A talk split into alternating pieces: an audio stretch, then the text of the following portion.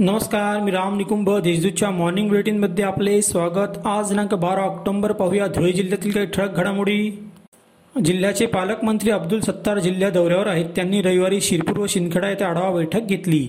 शिंदखेडा तालुक्यात सततचा पाऊस आणि वादळी वाऱ्यामुळे झालेल्या नुकसानीचा वस्तुस्थितीदर्शक अहवाल कृषी विभागाने सादर करावा. तसेच कोरोना विषाणूचा प्रादुर्भाव रोखण्यासाठी शिंदखेड्यात ऑक्सिजनयुक्त बेड तयार करावेत असे निर्देश त्यांनी बैठकीत दिले. कोरोना विषाणूची रुग्णसंख्या नियंत्रणात असली तरी तो पूर्णपणे आटोक्यात आणावयाचा आहे. त्यासाठी माझे कुटुंब माझी जबाबदारी मोहीम उपयुक्त ठरणार आहे.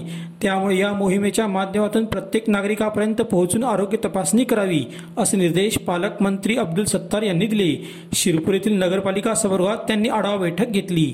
यावेळी ते बोलत होते. धुळे शहरात एकाच रात्री दोन दुकाने चोरट्यांनी फोडले आहेत. उस गल्ली येथील सु सुनील सुपारी सेंटर व राजकमल चित्र मंदिरासमोरील पान टपरीतून चोरट्यांनी अकरा लाखांचा मुद्देमाल लंपास केला आहे. याबाबत आझादनगर आणि शहर पोलिसात वेगवेगळे गुन्हे दाखल करण्यात आले आहेत. घटनेमुळे व्यापाऱ्यांमध्ये भीतीचे वातावरण निर्माण झाले आहे. दोंडायच्या येथील हस्ती बँकेतर्फे ग्राहक व खातेदारांना कॅश डिपॉझिट मशीनची सुविधा उपलब्ध करून देण्यात आली आहे. या सुविधेचा नुकताच शुभारंभ करण्यात आला. कॅश डिपॉझिट मशीन सुविधा हस्ती बँकेच्या नंदुरबार व शिरपूर येथील शाखांमध्ये उपलब्ध करण्यात येणार आहे अशी माहिती बँकेचे प्रेसिडेंट कैलास जैन यांनी दिली आहे. आता पाहूया कोरोनाची बातमी. जिल्ह्यात रविवारी दिवसभरात केवळ दहा कोरोना पॉझिटिव्ह रुग्ण आढळून आले तर एकाचा मृत्यू झाला आहे.